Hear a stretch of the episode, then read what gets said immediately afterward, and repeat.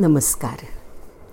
ओंकार संस्कार केंद्रातर्फे मी श्रीमती अस्मिता शरद. देव आज आपण ज्या दर एकादशीला त्या त्या एकादशीच्या कथा ऐकतोय त्यातली आज मी तुम्हाला ऐकवते कार्तिक कृष्ण पक्षातली एकादशी म्हणजे उत्पत्ती एकादशी.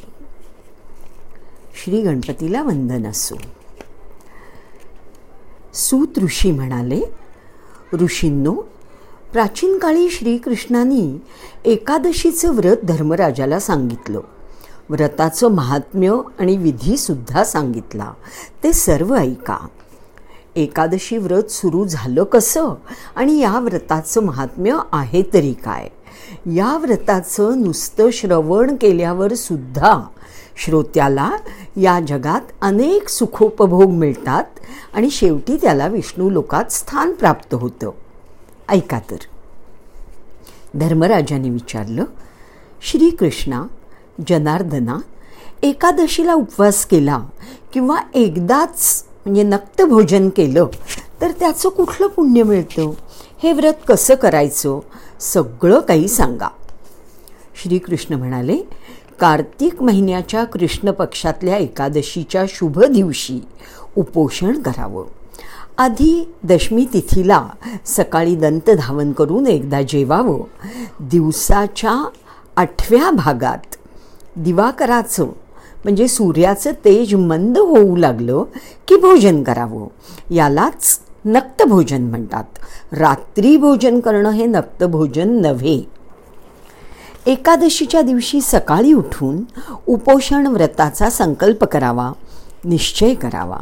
मध्यान्ही नदीमध्ये तलावात किंवा विहिरीमध्ये स्नान करावं. नदीतलं स्नान उत्तम तलावातलं मध्यम आणि विहिरीमधलं कनिष्ठ असतं. नदी तलाव जवळ नसतील तरच विहिरीवर स्नान करावं. स्नानाची वेळी अंगाला थोडी माती लावावी आणि मनात ध्यान करावं की हे पृथ्वी माते मी तुझी माती मस्तकावर लावतो. कारण ही माती अश्वांनी आणि रथांनी तुडवलेली आहे आणि विष्णूची पावलं या मातीला अनेक अवतारांमध्ये लागली आहेत.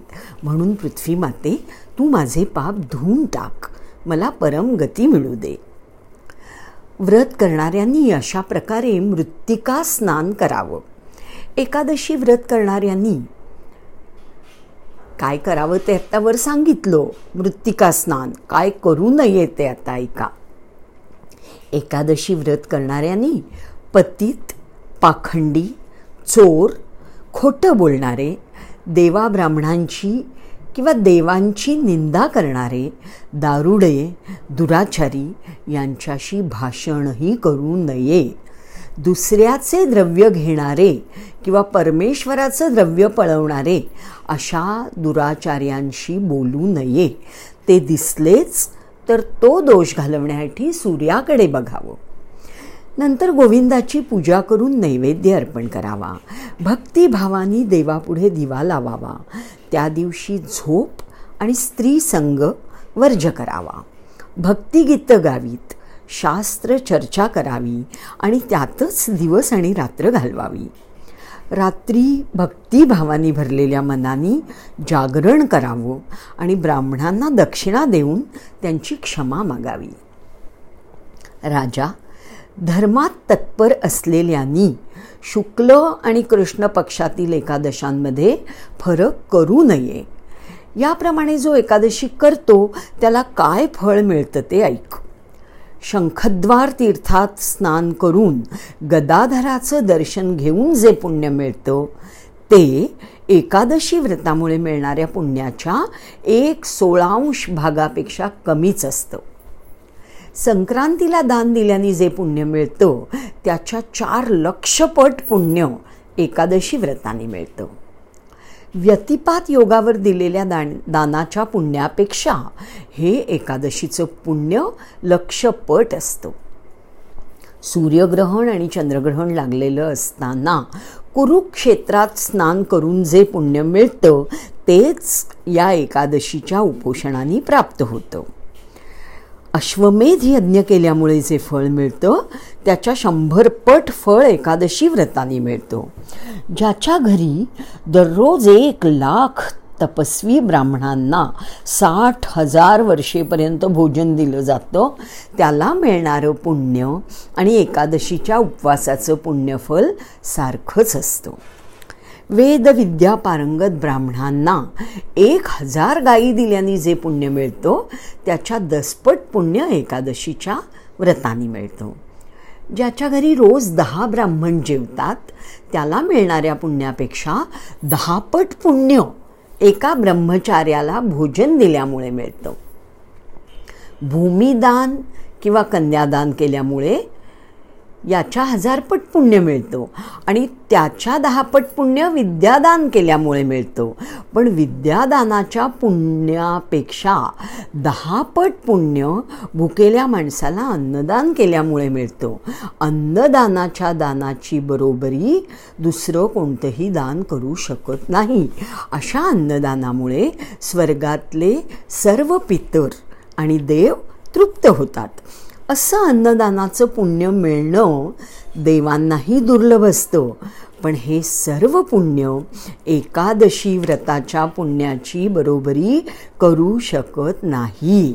म्हणजे एवढी सगळी पुण्य आहेत पण एकादशीचं पुण्य ते एकादशीचं पुण्य.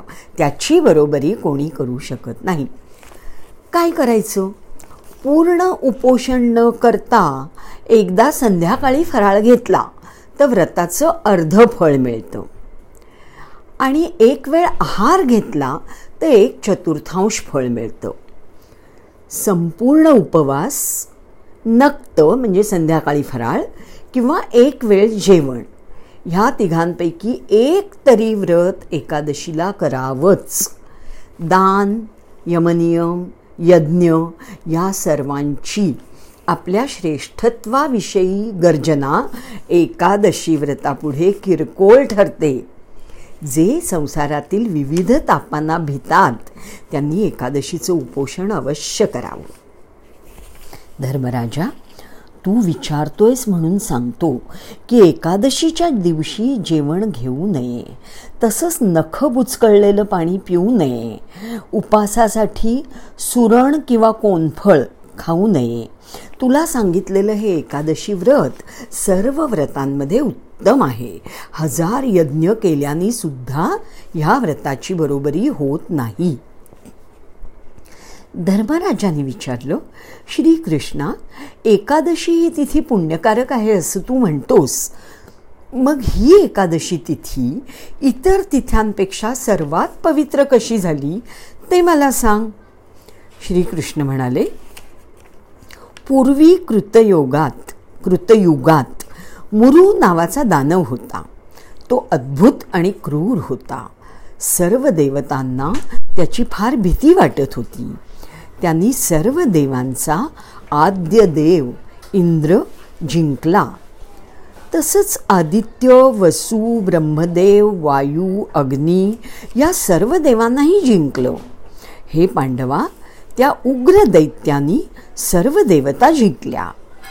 तेव्हा इंद्रानी शंकराला वृत्तांत सांगून विचारलं की आम्ही सर्व देव स्वर्गातून भ्रष्ट होऊन पृथ्वीवर भटकत आहोत.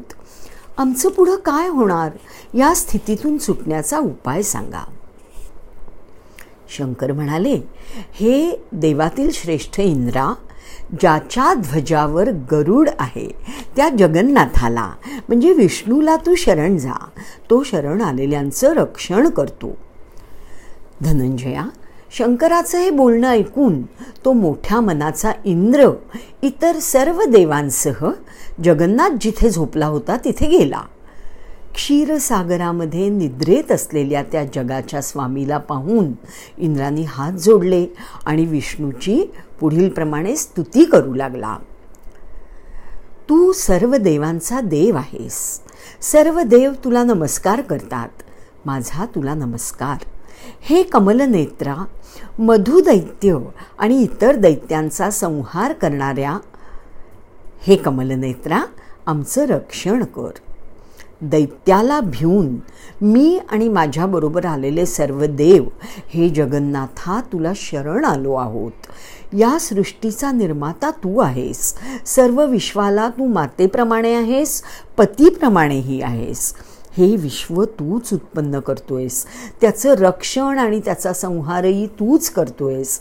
सगळ्या देवांना तुझीच मदत हवी आहे. हे प्रभू तूच त्यांचं सांत्वन करू शकतोस. ही पृथ्वी आणि आकाश तुझीच रूपं आहेत. तूच विश्वावर उपकार करणारा आहेस. तू त्रैलोक्य प्रतिपालक आहेस. तूच ब्रह्मदेव आहेस. सूर्य चंद्र अग्नी ही तुझीच रूपं आहेत. अग्नीच्या रूपाने तूच देवांना होमाचा हविर्भाग पोचवतोस.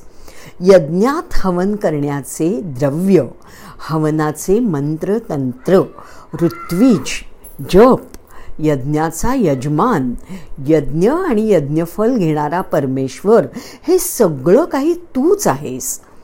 ह्या चर आणि अचर सृष्टीत प्रत्येक अणुरेणू तूच भरून राहिला आहेस. हे देवाधिदेवा तू शरणागतावर प्रेम करणारा आहेस. हे महायोग्या आम्ही भ्यायले आम्ही सर्व भ्यायलेलो आहोत. आम्हा भ्यायलेल्या देवांचं रक्षण कर आणि आम्हाला आश्रय दे. हे जगन्नाथा दानवानी जिंकलेले आम्ही सर्व देव स्वर्गातून भ्रष्ट होऊन पृथ्वीवर भटकत आहोत. आम्हाला तार. इंद्राची अशी प्रार्थना ऐकून श्री भगवान विष्णू म्हणाले सर्व देवांना जिंकणारा हा महामायावी दैत्य आहे तरी कोण? त्याचं नाव काय? तो राहतो कुठे? त्याचं सामर्थ्य किती आहे? आणि त्याला आश्रय कोणाचा आहे? हे इंद्रा निर्भय होऊन हे सर्व मला सांग. इंद्र म्हणाला भक्तावर अनुग्रह करणाऱ्या हे देवाधिदेवा भगवंता पूर्वी ब्रह्मवंशात उत्पन्न झालेला नाडी जंघ नावाचा दैत्य होता. त्याला मुरू नावाचा अतिप्रसिद्ध पुत्र आहे. त्याची चंद्रवती नावाची प्रचंड नगरी आहे. तो महापराक्रमी आणि दुष्टबुद्धी दैत्य त्या नगरीत राहतो. त्याने सगळं विश्व जिंकलं आहे आणि सगळ्या देवांना स्वर्गातून बाहेर हकलून स्वतःच्या ताब्यात ठेवलं आहे. इंद्र अग्नी यम वायू ईश चंद्र निरुती आणि वरुण या अष्टदिक्पालांचं काम तो स्वतःच करतो आहे. तो सूर्य होऊन जगात तेज पसरवतो आहे. तो स्वतःच पर्जन्य झाला आहे. यामुळे सर्व देवांना तो अजिंक्य झाला आहे. भगवंता ह्या दानवाला जिंकून घे आणि देवांना जय मिळवून दे. इंद्राचं हे बोलणं ऐकून जनार्दन रागावले आणि इंद्राला म्हणाले हे देवेंद्रा त्या महाबलाढ्य शत्रूला मी ठार करीन. सर्व महापराक्रमी देवांनी माझ्याबरोबर चंद्रवती नगरीकडे यावं. याप्रमाणे आज्ञा होताच भगवंताला पुढे करून सर्व देव चंद्रवती नगरीकडे निघाले.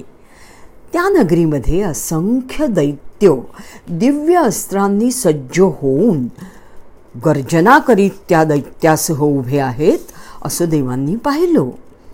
त्या दैत्यांनी युद्ध सुरू करून अनेक देवांना मारायला सुरुवात केली. तेव्हा सर्व देव युद्ध सोडून दाही दिशात पळून गेले. भगवान ऋषिकेश संग्रामात उपस्थित आहेत.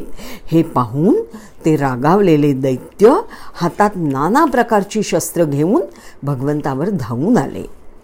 सर्व देव पळाले आहेत असं पाहून शंख चक्र गदा धारण करणाऱ्या भगवंतांनी दैत्यांवर तीव्र विषसर्पासारखे बाण सोडले आणि त्यांची शरीरं वेधली. अशा प्रकारे भगवंतांनी बाण मारलेले शेकडो दानव मरण पावले. मात्र त्यापैकी मुरू दानव एकटाच पुन्हा पुन्हा युद्ध करीतच राहिला. भगवान ऋषिकेश त्याच्यावर जी जी अस्त्र सोडत ती सर्व त्याच्या तेजानी वेगहीन होऊन त्याच्या अंगावर फुलाप्रमाणे हलकी होऊन पडू लागली. याप्रमाणे शस्त्रास्त्र मारूनही तो दैत्य जिंकणं शक्य होईना. तेव्हा रागावलेल्या भगवंतांनी आपल्या पुष्ट आणि गोल बाहूंनी त्या दैत्याशी बाहुयुद्ध केलं. हे बाहुयुद्ध देवांची एक हजार वर्ष चाललं. त्यामुळे भगवंत दमून गेले आणि बद्रिकाश्रमाकडे निघून गेले. तिथे हैमवती नावाची फारच सुंदर गुहा होती. तिथे झोप घ्यावी म्हणून ह्या जगाच्या स्वामीनी विष्णूंनी त्या गुहेत प्रवेश केला. हे धर्मराजा त्या गुहेला एकच द्वार होतं आणि तिचा विस्तार बारा योजन होता. एक योजन म्हणजे चार कोस. असं बारा योजन हा त्या गुहेचा विस्तार होता. हे पांडुपुत्रा युद्ध करून मी दमलो होतो आणि मला दैत्याची भीतीही वाटत होती. म्हणून मी तिथे जाऊन झोपलो. माझ्या पाठीमागे लागलेला तो दानव गुहेत आला. मी झोपलो आहे असे पाहून त्यांनी मनात विचार केला की दानवांचा नाश करणाऱ्या या विष्णूला मारावं. पण त्या दुष्टबुद्धी दानवाच्या मनातील हा विचार जाणून माझ्या शरीरातून एक महातेजस्वी कन्या उत्पन्न झाली. तिच्या हातात दिव्य आणि तेजस्वी आयुध होती. हे पांडुपुत्रा त्या श्रेष्ठ दानवानी ही युद्ध ही देवी युद्धाला तयार आहे हे पाहिलं. देवीने त्याला युद्धासाठी पुकारलं. त्यांचं युद्ध झालं. युद्ध करणाऱ्या देवीला पाहून त्या दैत्याला फार आश्चर्य वाटलं. त्याच्या मनात आलं अतिशय उग्र आणि वज्रासारख्या आयुधांनी युद्ध करणारी ही भयंकर देवी कुणी उत्पन्न केली असावी बरं? असं मनात येऊन त्यांनी त्या कन्येबरोबर युद्ध चालूच ठेवलं. त्या युद्धात त्या महादेवीने त्या दैत्याची सगळी आयुधं तोडून टाकली. त्याचा रथही क्षणातच मोडला. तेव्हा तो बाहुयुद्ध करण्यासाठी वेगाने धावून आला. त्यावेळी हाताच्या तळव्यानी देवीनी त्याच्या हृदयावर प्रहार केला. तेव्हा तो दैत्य जमिनीवर पडला. पण तो पुन्हा उठला आणि त्या कन्येला मारण्याच्या आकांक्षेने पुन्हा तिच्या अंगावर धावून आला. त्यावेळी देवीनी क्रोधानी प्रहार करून दैत्याचं मस्तक तोडलं.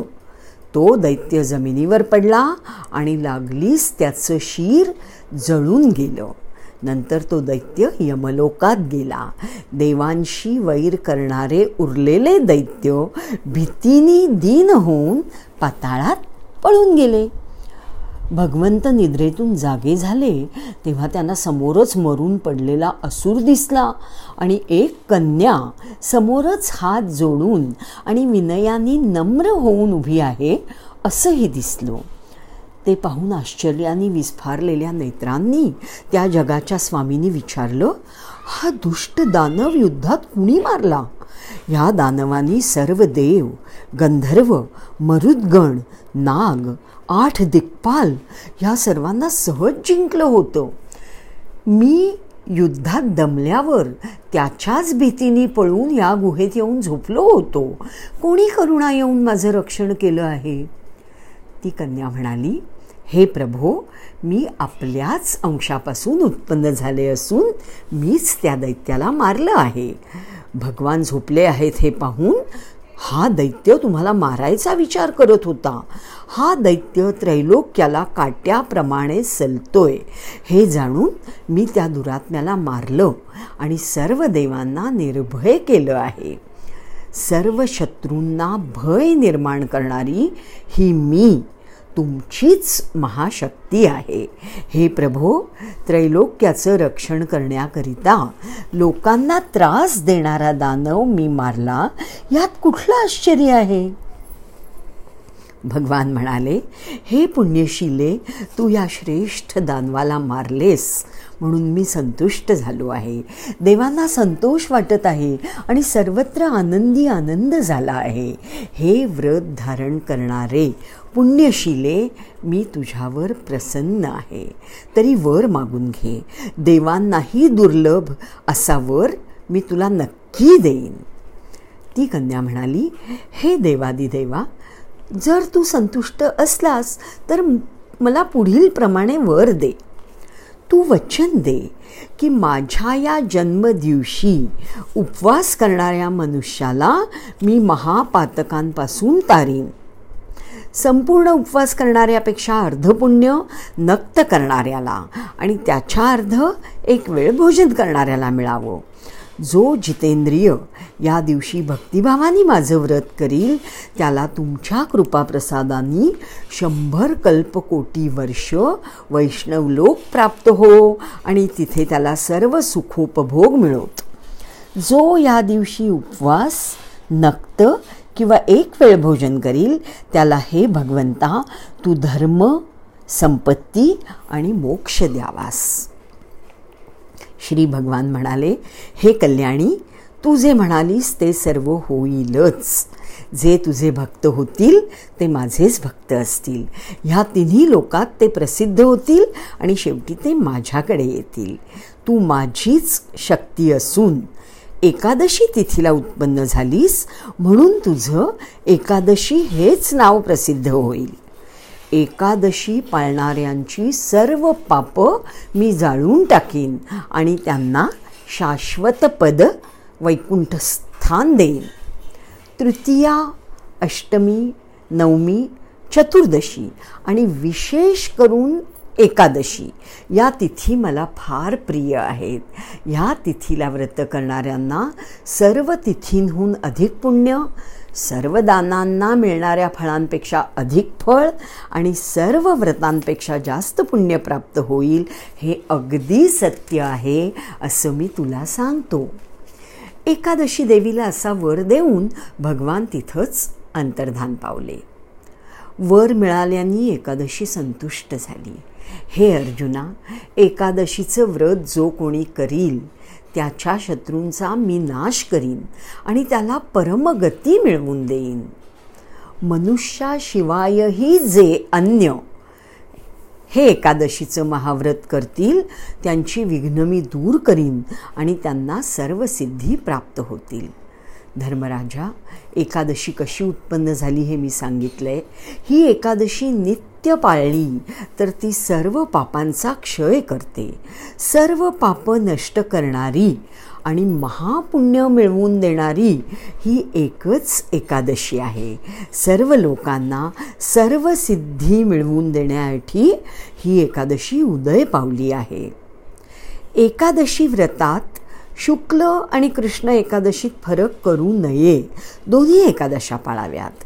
त्या दोन्ही एकादशा सारखंच फळ देतात. गाय काळी असो किंवा पांढरी दोघींना दूध सारखंच असतं. तसंच ह्या दोन एकादशींचं फळ सारखंच असतं.